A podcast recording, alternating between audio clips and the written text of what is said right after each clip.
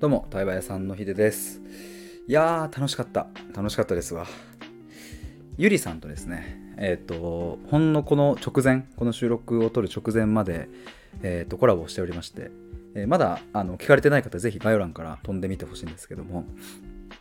今回はですね、えテーマは、えっ、と、対話のえー、なんだっけ？えっと、今興奮、楽しすぎて興奮してて、ちょっとなんかもう、なんか逆に頭が回ってないみたいな感じなんですけど、対話の、えっ、ー、と、こう魅力、化学反応とか醍醐味とかそういうところについて話してたんですけど、もう気づけば2時間半超えとかの対話でしたね。まあなので、ちょっと、あのここがこうでこうでみたいな具体的な話になるとちょっとまた弾んじゃいそうなのでざっくりと感想にはなりますがやっぱね、あの、そう、あの、今日最後の方に、これ最後の方だけでもちょっともしよかったら聞いてほしいなと思うんですけど、やっぱ対話の、対話ができるようになると、何がいいかみたいな話を最後したんですよ。なんか多分その、対話がね、そんなこう、身近には特にない。っていうか、対話って何みたいな、えーと、方からするとなんか僕がねこうどれだけ対話っていいんですって言ってもなかなかこう馴染みにくいとかはあるかと思うんですけど今日ねゆりさんと最後そのテーマで話す中でなんかこうあそこやっぱいい点だよね。対話のこうメリットってそこだよねみたいな話してたんですけどやっぱねもう結論対話力聞き聞く力と伝える力が身につくともうまるで人生が変わるっていう。それは例えば親子関係もそうだし要は人間関係も全部ですよね、えー、恋人同士もそうだしうん友達とかもそうですよね。会社の上司とか。とも、うん、変わってくる。もう間違いなく変わりますね。でそれが変わるとやっぱ自分も心地よくなるから自分の、うん、生き方そのものも変わってくるしとか。だしあとね今日ね面白かったのはそのやっぱ即興性が身につくみたいなところでえっ、ー、と要はそのスキル入り口じゃない対話力が身につくと即興力が身についていくっていう話だったんですけど例えばこのコーチングとかだとこうスキルを磨く磨くというか身につけるみたいな勉強をしますけどぶっちゃけねどんだけスキルを身につけたところで土台の対話力みたいな要は自分で考える力だったり問いを立てる力だったり、えー、そもそも概念を考える要は愛とは何かとか生きるとは何かとかそういうものを自分で言語化できないともうどんだけスキルを身につけても聞けるレベルっていうのはもうあの限界があるんですよ。もちろんスキルを身につければ、えーと、スキルを身につけてない時よりも相手の話を深くできる聞くことができるのは間違いないと思います。ただそこ止まりっていうかそれ以上はいかない。やっぱゆりさんとも話してて気づいたのはやっぱ土台のそういううん、聞けるなんか本当のこう対話力みたいなのが身についていくとねなんかそっち入り口で本質的なところから入っていくとそれに伴って自分ならではのスキルが出てくるみたいな。もうこの話めちゃくちゃ共感したんですけどだからその僕とかもねゆりさんもそう話していたのは結果的に、うん、そういうスクールとかで習うようなスキルを使っているっていうのはあるとは思うんですけれどもそれって別にそのスキルを身につけてとかっていう順番ではなくってどちらかというともう経験場数を踏んだりとかあとはもっと自分で考えたりとか、えーと、そういうこう経験と、うん、対話の場数と自分で考える自己対話もするっていうそこから生み出されたものであることはもう間違いないのでやっぱそっち入り口じゃないとどうもちょっと限界はあるなという話がありましたね。でまあその中でのこう即興性みたいな話があったんですけどそのこの本質的な対話力みたいなものが身についていくとこう即興力その場にうんなんか応じた力みたいなのが身についてきてそれはこうなんだろう人の顔色を見て合わせに行くっていうものとは一線を画す感じですね。じゃなくってそのお相手と一緒にどうこの場を盛り上げていくかとかあの今日ねそのリスナーさんがエンターテイメントですねっていう風に言ってくださったんですけどもまさにその通りだなと思って。エンターテイナー。対話ってそういうものそういう要素があるっていう。だからあの今日もですね別にあの、ま、テーマは決めていたけどゆりさんと。この話をしようとかってはお互いにやっぱ決めてなくって。この話は絶対聞いた方が面白くなりそうだなとか決めてなくってもう出たとこ勝負ですよね。そこで、えー、生まれてくる対話っていうのを一緒に楽しむっていうだからめっちゃ楽しかった、まあ、もちろんそのテーマ決めてえーと、アジェンダをこうね目次を作ってっていうのもあの必要な時は必要だから僕はこれをやらないわけじゃない。けれどやる時ももちろんあるけどやっぱこうある程度の遊びを持たせるというかまああの余白を持っといて持っておいた方がね間違いなくこう楽しくなるなっていう。でもあのライブの中でも僕が1個例で出したんですけど例えばお笑い芸人のこう僕ライブに行った時にもこうあこれ今アドリブ入れてんなみたいな瞬間とかめちゃくちゃ好きなんですよ。なんかだからそのうまくこうボケとツッコミがうまく合ってないんだけどそれすらも面白いみたいなこととかってあるなと思うし、うん、なんかそういう演者側お笑い芸人にしても、まあ、ミュージカルだったらねそういう俳優さんにしてもその人たち本人がどれだけこう乗ってるかノリに乗ってるかみたいなところがやっぱ大事ででそのノリってどこから生まれるかっていうと即興的なもの遊びから生まれるっていうだから、まあ、子供に例えたら分かりやすいですけど子供にねなんか周りの大人がじゃあ今から10分間鬼ごっこをしてその後15分かくれんぼをしてじゃあその後5分休憩してその後10分間みんなでカルタをやって、えー、その後にもう一度外で出て砂場遊びをしましょうみたいなことを区切ったらおもろくないですよ。ここは想像しやすいんじゃないかなと思います。子供たちはもうあの別になんかもともと知り合いかどうかなんて関係なくなんかその一つの公園にバッて適当に子供たちを放っておいたら勝手に遊び出すんでやっぱその感覚なんですよねだから今日もゆりさんとはそのとある広場の公園に2人でポンって投げ出されてどうぞお好きに遊んでって言われた感覚で2時間半喋りきったっていう感じでもしここで誰かに1時間おきにえっ、となんか小話を入れてくださいとか なんかそんなことを指示されたらまあゆりさんとだったら面白くできるけどでも本当の意味で楽しさっていうのはゆりさんとだったら本来生み出せていたはずの楽しさっていうのは多分その目次を作っちゃうと生み出せてないんだろうなと思ったり。この前僕あの1泊2日の合宿に行ったんですけどそこでね別団体の小2小3の子たちと相撲を取ったんですけどなんか遊び遊ぶなんか流れになって。彼らとやっぱ遊んで思ったのはもう即興性の賜物。なんかこうなんだろうな。ルールとかもねババババって決めるんだけどものすごいスピード感で決まってよっしゃこれやろうこれやろうこれやろうみたいな感じで感じでどんどん進んでいって、まあ、これはねほんと楽しかったんですけどでもそのスピード感にちょっと僕はびっくりして、まあ、やっぱ大人の世界になるとなかなかこうなんだろうねあのルール決めするってなったらちゃんとこう話し合って決めたりとかするし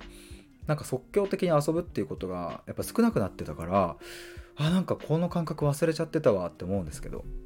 でもやっぱ子供ってね面白いんですよね。そうやって相撲を取るってなったら最初56人いたのに気づいたら4人になっててあれ？2人消えた？みたいな。どっか行っちゃった？みたいになるんだけどまた10分ぐらいしたらまたパッて戻ってきてなんかその相撲に参戦してたりとか。遊びにルールが、ま、あるんだけどないみたいなね。でやっぱねそうゆりさんと盛り上がったのは対話ってそういうこう遊びというか、うん、エンターテイメントな側面がやっぱりある、うん、だから楽しいんだよなっていう。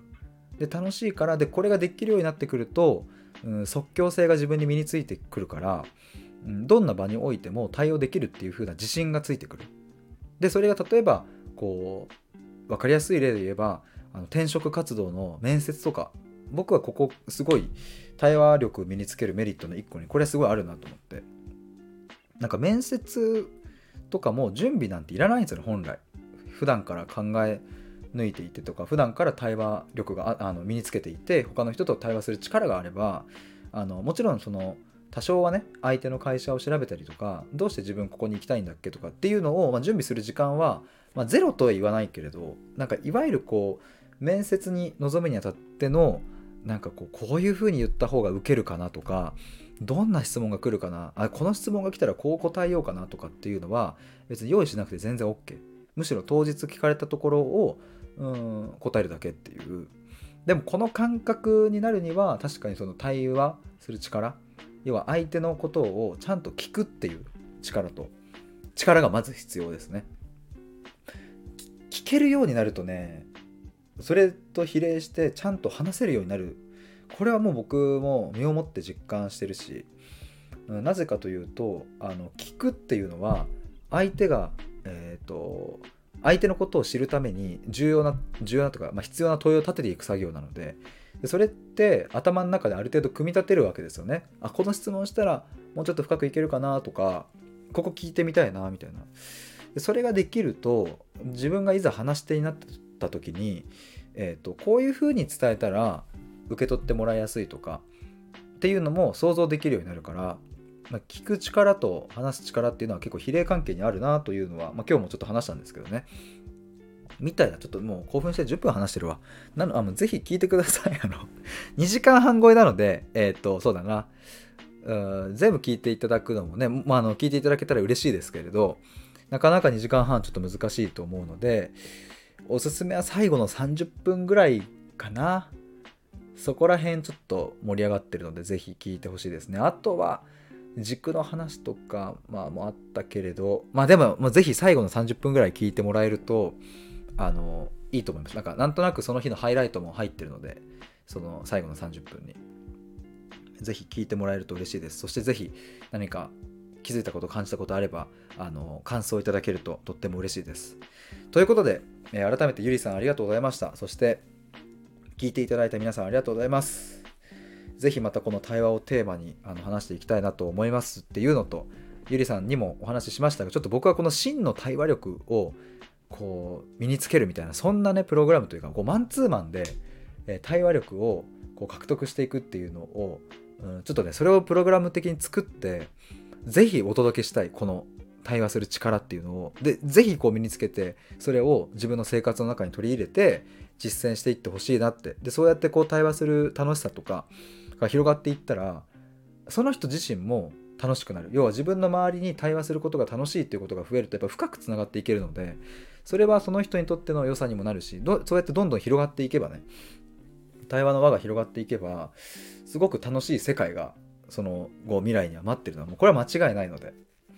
是非何かそういうのも考えているのでもしよかったらチェックしておいてください。ああ。ノンストップで 話しまして。いやすごい楽しかったですわ。あちなみにですねあの